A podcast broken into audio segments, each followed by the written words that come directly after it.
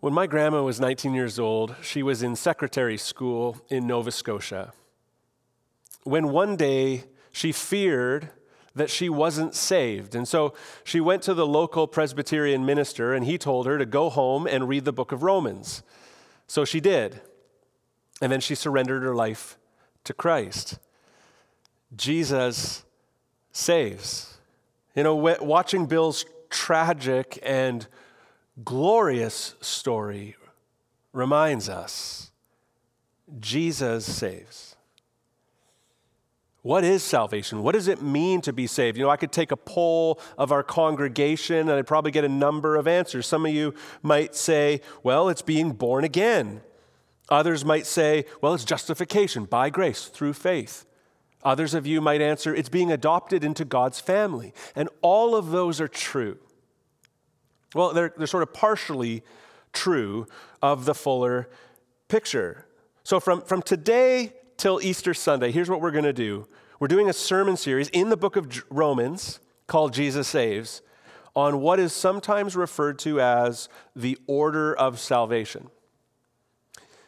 The order of salvation is the sequence of conceptual steps involved in the salvation of a Christian.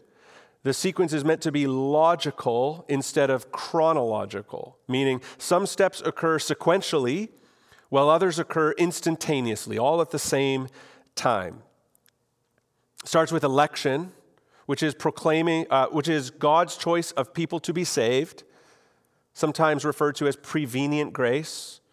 Then comes gospel call, which we will focus on next week, which is proclaiming the message of the gospel. It's convicting grace. Then comes regeneration, it's being born again. It's the grace of rebirth.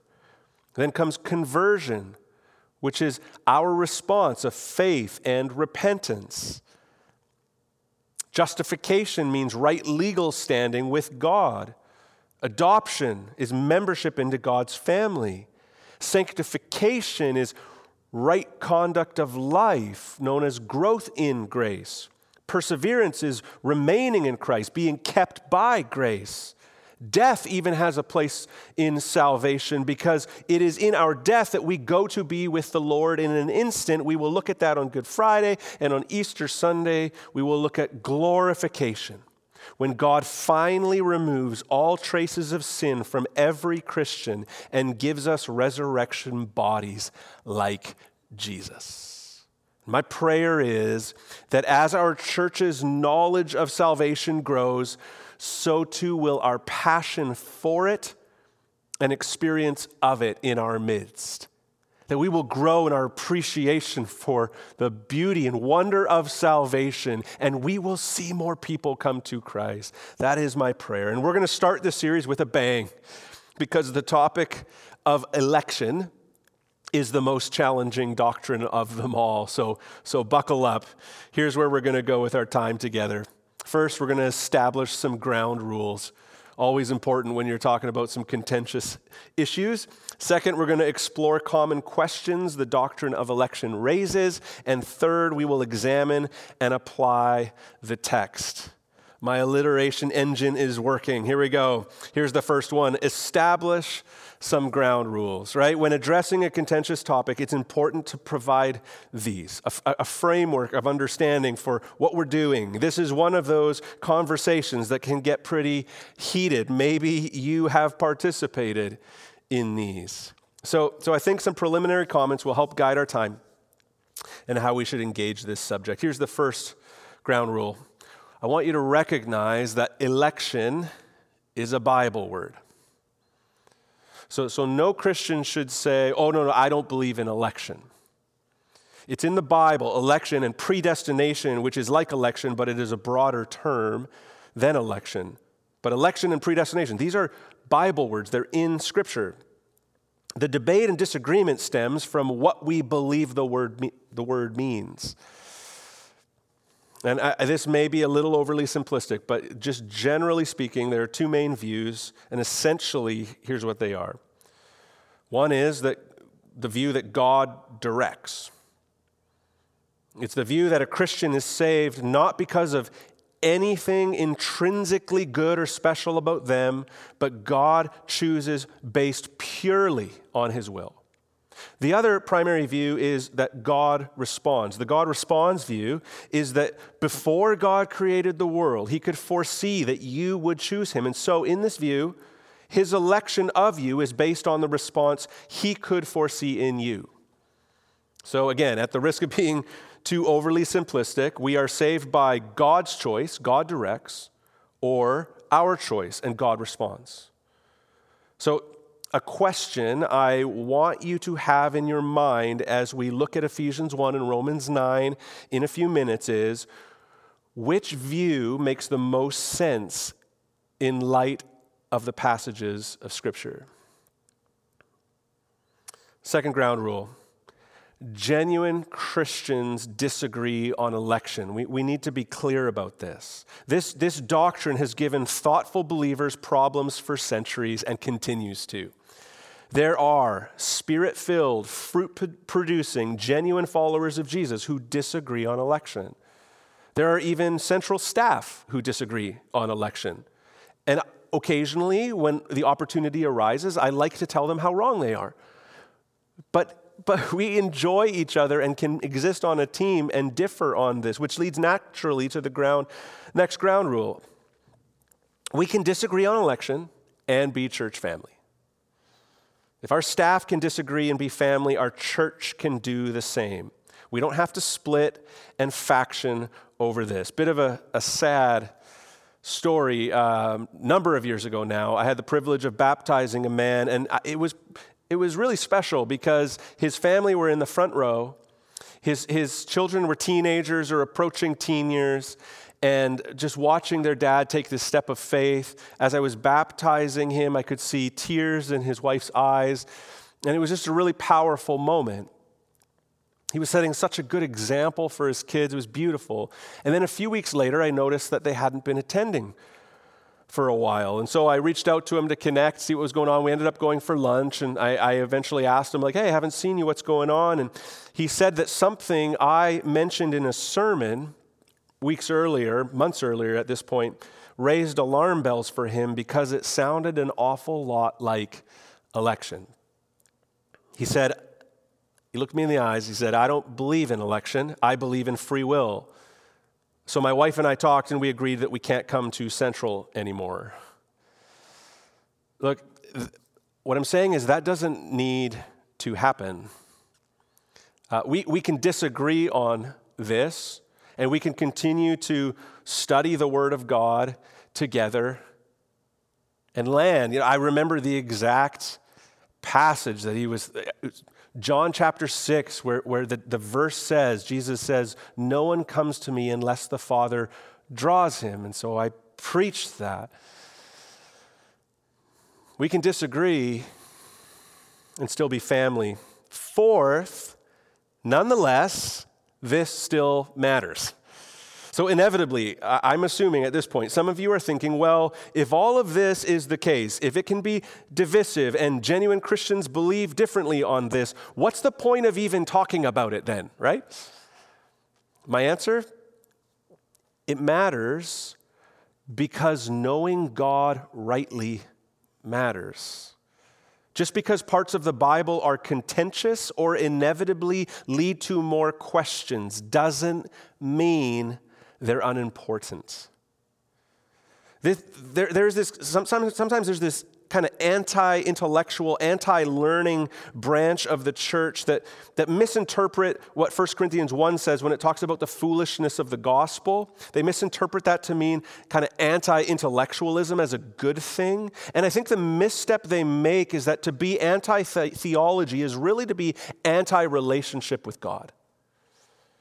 See, he makes himself known in his word, and to reject growing in your knowledge of God is like marrying a spouse and then, and then showing zero interest in learning more about them. Every great marriage and relationship in general, for that matter, is built on a deepening bond through knowing and being known. We are to know the God who reveals himself in the Bible and seek to live our lives accordingly. What's more dangerous, in my estimation, than broaching the difficult texts of Scripture What's more dangerous is tiptoeing around the Bible, avoiding passages we don't like or understand. So it still matters. And it's worthy of dipping our toe into the pool of discomfort. Here we go. Fifth, to study the doctrine of election will inevitably lead to more questions. I assure you of this. And that's okay. The Bible speaks to those questions as well. And I really think the context of walking with God, seeking to know Him more in the study of His Word, and having a community of fellow believers to gain insights and wisdom from, to sharpen each other, this is the perfect place to do that. So, we're going to broach a subject that will inevitably lead to more questions, and that's okay. Process them and walk through it. Okay, Let's set that aside, or we've got that groundwork done. Now let's move on and explore common questions the doctrine of election raises. Here's the first Doesn't the doctrine of election undermine evangelism?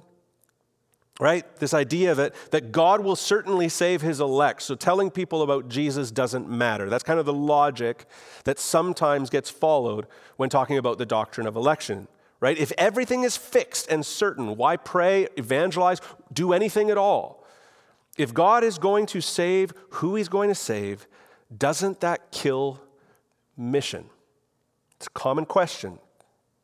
Here's the second one Doesn't the doctrine of election undermine humility? Now, no one would really say this, but underneath there might be this sense like we're superior because we're the chosen ones. Right? If some people were chosen to be saved and others weren't, doesn't that lead to pride? Third, common question doesn't the doctrine of election undermine holiness? Right? This idea we don't need to strive to please God because once saved, always saved.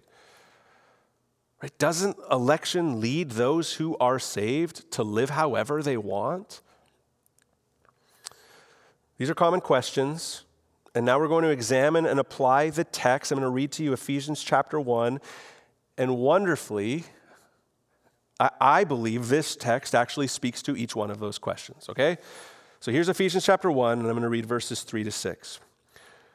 Blessed be the God and Father of our Lord Jesus Christ, who has blessed us in Christ with every spiritual blessing in the heavenly places even as he chose us in him before the foundation of the world, that we should be holy and blameless before him. In love, he predestined us for adoption as sons through Jesus Christ, according to the purpose of his will, to the praise of his glorious grace, with which he has blessed us in the beloved. The beloved is Jesus. What Paul is saying here is that God is to be blessed. Literally, he's to be praised. God is to be praised, Paul is saying, because of his great grace that provides believers in Jesus incredible spiritual blessings. The spiritual blessings he's talking about are everything Christians receive from God through Christ. Because our spiritual blessings are in Christ, they're also in the heavenly places where Jesus is ruling and reigning at this very moment. And then, over the course of the next 11 verses, Paul mentions four spiritual blessings he has in mind as he talks about the spiritual blessings we are to praise God for. And he lists them. In verses 3 to 6, he, he says, He chose us. We should praise him for that. In verses 7 to 10, he says he redeems us. We should praise him for that. In verses 11 and 12, he says he gives us an inheritance, and we should praise him for that. And in verses 13 and 14, he says he seals us with his spirit, and we should praise him for that. Here's the reality we're left with Paul is summoning the church to praise God for a number of reasons. The first and foundational reason being this praise God because he chose us in Christ before the foundation of the world. Here's what I believe this text is telling us about the doctrine of election. Election is an act of God before creation in which He chooses some people to be saved, not on account of any foreseen merit in them, but only because of His sovereign good pleasure. Therefore, because that is true, Paul is saying, we should praise him. Now, we already addressed this question that since the doctrine of election is so contentious, why bother talking about it? Don't we run the risk of being divisive? Wouldn't it be wiser, even perhaps more godly of us, to avoid it entirely? And we said, no, it's still important because knowing God rightly is important.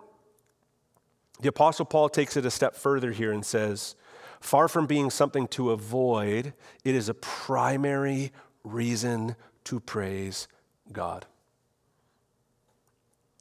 Paul is saying, Praise God, because he chose you before the foundation of the world. In love, he predestined you for adoption.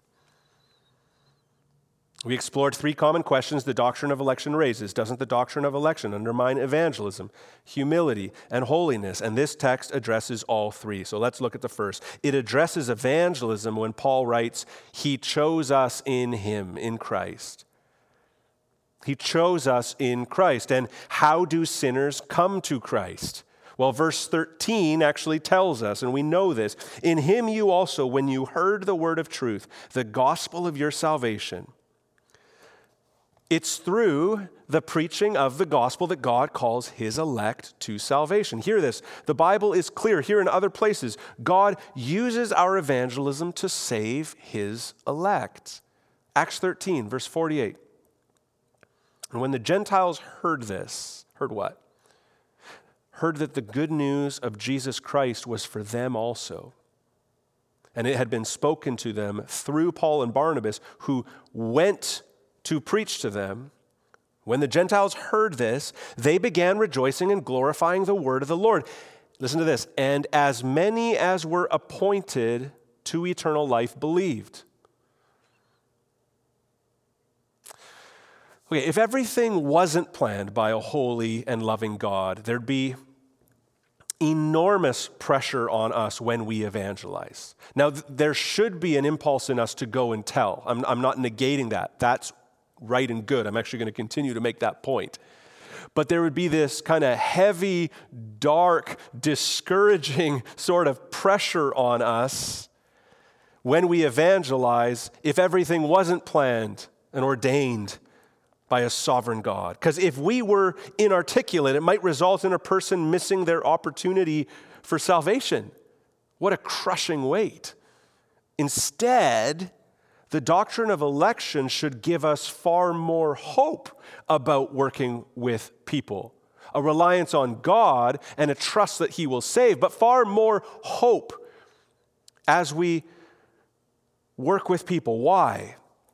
Well, because no one is a hopeless case. From a human point of view, many look totally hard and lost, but since salvation is by God's election, we should treat anyone and everyone with hope, since God calls the dead to life through us. The doctrine of election was actually the Apostle Paul's great motivator for mission. In Acts 18, verse 9, and the Lord, Jesus said to Paul one night in a vision, Do not be afraid. But go on speaking and do not be silent, for I am with you. And no one will attack you to harm you, for I have many in this city who are my people. And he stayed a year and six months teaching the word of God among them. See, the great motivator for evangelism and mission for the Apostle Paul was the knowledge that God had elect in that city. He merely had to go and to proclaim it to them, and they would be saved. See, because God has elected many, listen, because God has elected many, we go and tell everybody. Because we have confidence that God involves us in reaching those He chose before the foundation of the world. Therefore, rather than an excuse not to spend our lives telling others about Jesus, God's absolute sovereignty is a motivation to evangelize. Here's what I need you to hear the next person you pray for, or share the gospel with may be one of God's elect, and you may be part of the way God has ordained to bring them to faith. Second, this text addresses humility when Paul writes, He chose us before the foundation of the world. See, we're not saved because we turned out to be more clever or more deserving than other people. Before God made the world, before the foundation of the world, God didn't look ahead and say, That Matt Shantz character, great guy. He's going to turn to me, therefore he's going to be saved. Like that, that just that doesn't make sense to me. Right? The decision was made long before we were born, before God had even created the world. Meaning, if we had chosen God without Him first choosing us, then we'd have reason to be proud of our own wisdom. But the emphasis of the, the whole first paragraph of Ephesians, which is one just long run on sentence in the original language. He's just so excited. He just keeps rolling. And the, the emphasis of the whole long first paragraph of Ephesians is on God's grace and God's love and God's will and God's purpose and God's choice. The reason why he chose his elect was in himself, in love, not in them, in, by their merit. All right. If you have a Bible with you, why don't you turn it to Romans chapter 9?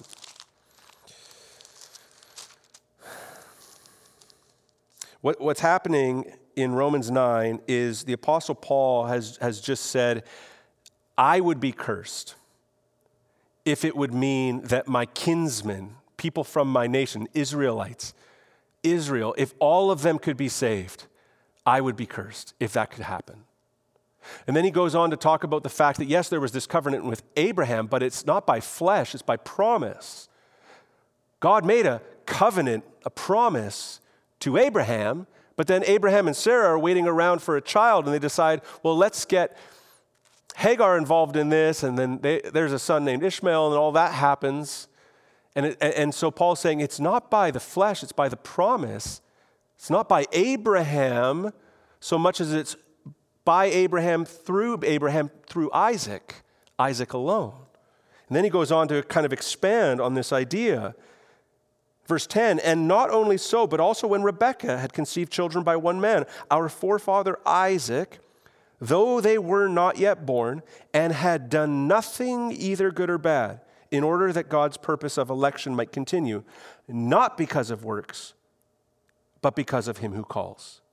She was told by God, the older will serve the younger, as it is written Jacob I loved, but Esau I hated. It's a difficult text, and I actually encourage you this week to read all of Romans 9 because Paul anticipates what you're thinking in your head right now. Wait a minute, does that make God unjust?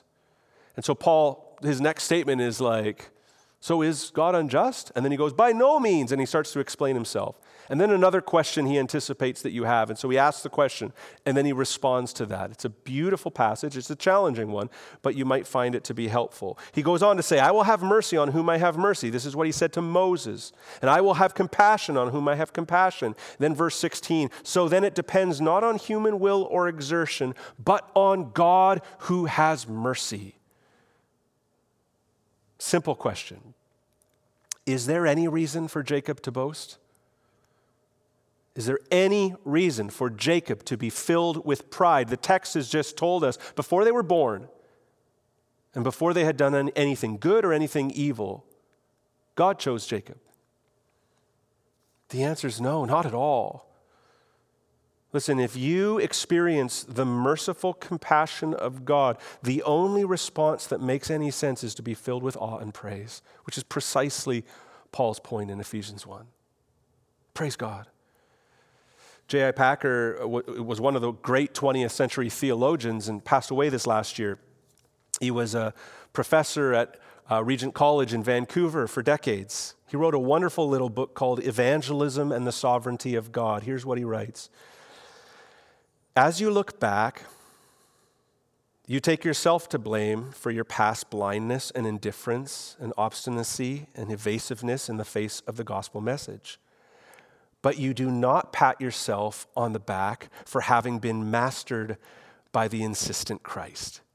You would never dream of dividing the credit for your salvation between God and yourself. You have never for one moment supposed that, that the decisive contribution to your salvation was yours and not God's. You have never told God that, while you are thankful for the means and opportunities of grace that He gave you, you realize that you have to thank not Him, but yourself for the fact that you responded to his call. Your heart revolts at the very thought of talking to God in such terms. In fact, you thank Him no less sincerely for the gift of faith and repentance than for the gift of Christ to trust and turn to. This is the way in which, since you became a Christian, your heart has always led you. You give God all the glory for all that your salvation involved. And you know that it would be blasphemy if you refuse to thank Him for bringing you to faith. Thus, in the way you think of your conversion, you acknowledge the sovereignty of divine grace. And every other Christian in the world does the same. That's Bill's testimony. He said, I think, I think that God came looking for me. And then he quoted our text God chose me in Christ before the foundation of the world. And then Bill said, And I absolutely believe that to be true because I was not looking for God at all. But God kept at me and kept at me, kept calling me until I finally broke down and came to him. So you can take some issue with me over, over, over this sermon today. But don't you dare take issue with Bill, all right? Don't mess with Bill. Here's what we believe God initiates, God directs, therefore, God gets all glory. See, there's no room for pride because, as J.I. Packer, and more significantly, as Paul say, it's all grace, it's all Jesus, and that then produces humility in us. Third, it addresses holiness when Paul writes, He chose us that we should be holy and blameless before Him. The point is crystal clear. Holiness is the very purpose of the elect. Not only that, the only evidence that someone is chosen by God is a fruitful, spirit filled, and holy life. Now, in the Old Testament, we see God choose a special people to bless in order to be a blessing. Deuteronomy chapter 7, this is what God says to his people.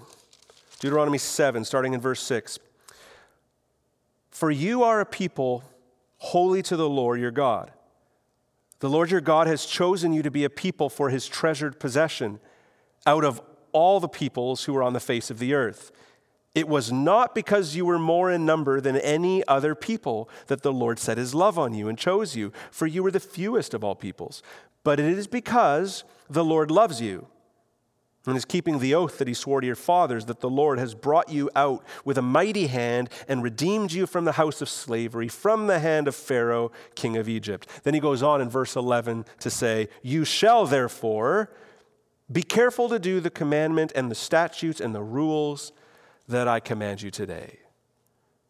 See, God specifically explains to Israel that He didn't choose them because they outmatched the other nations in numbers or in any other way, because they didn't. Why then? He chose them because He loved them. He blessed them to be a blessing by calling them to holiness. And the elect that Paul is speaking of in Ephesians 1 are the elect because they are to be holy and blameless. See, we should never think that election is an excuse for sin because those who are saved have been chosen to be accepted by God as holy and blameless on the basis of the holy and blameless life lived for us by Jesus. And then, in gratitude for being saved, we're called to gradually become holy and blameless like Him. Election is cause for evangelism, humility, and holiness. You know, we've done some good hard work here today. and I'd like to communicate one more thing before our time is up. I, realize that I've sort of probably just opened a big can of worms. Like, we should be spending weeks on this alone. And so I don't mean to do you a disservice. I know I've spoken to this in John 6 and Exodus 9 and, and previous sermons, and we'll speak to it again as it seems to come up in verses of Scripture. And where an emphasis seems to be on the response that we ought to have, we will preach with faithfulness those texts of Scripture. That will be our heart's desire. But just, just one final thought. I, I want to communicate this before our time is up. You know, we can have good theology, but be jerks about it, right?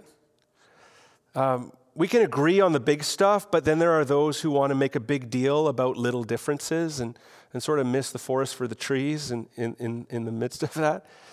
And sometimes we refer to you know, close handed issues and open handed issues. Right, close-handed issues that we are justified by grace through faith. Right, we don't add our merits to that. Like that's a close-handed issue. We believe that. That's critical. That's a that's a, a key gospel component right there. And so we're kind of clenched fisted about that. But then there's these open handed issues, like, for example, eschatology, how we envision the end times and Christ's return and how that's all going to go down. And that's sort of more open handed issue here. We, we disagree more broadly on that and land in different places on stuff like that. I want to read a story to you about Charles Simeon and John Wesley, who were two pillars in church history, godly men that the fruit from their ministry continues to this day. Charles Simeon, Simeon Trust, maybe you've heard of that, or the Wesleyans, right? They've left a, a mark on history in the church. I want to show you how they engaged with each other, even though they landed differently on this. Charles Simeon was quite a bit younger than John Wesley, and so Charles Simeon went to visit John Wesley when Wesley was uh, in old age. And I hope he didn't start out with this, but eventually the conversation led to this. Sir, I understand that you are called an Arminian, and I have been sometimes called a Calvinist, and therefore I suppose we are to draw daggers. But before I consent to begin the combat with your permission, I will ask you a few questions. Sir, do you feel yourself a depraved creature? so depraved that you would never have thought of turning to God if God had not first put it in your heart? Yes, I do indeed, Wesley responded. And do you utterly despair of recommending yourself to God by anything you can do and look for salvation solely through the blood and righteousness of Christ? Yes, solely through Christ, Wesley said. But, sir, Supposing that you were at first saved by Christ, are you not somehow or other to save yourself afterwards by your own works? No, I must be saved by Christ from first to last, Wesley responded. Allowing then that you were first turned by the grace of God, are you not in some way or other to keep yourself by your own power? No, said Wesley. What then are you what then are you to be upheld every hour and every moment by God as much as an infant in its mother's arms? Yes, altogether, replied Wesley.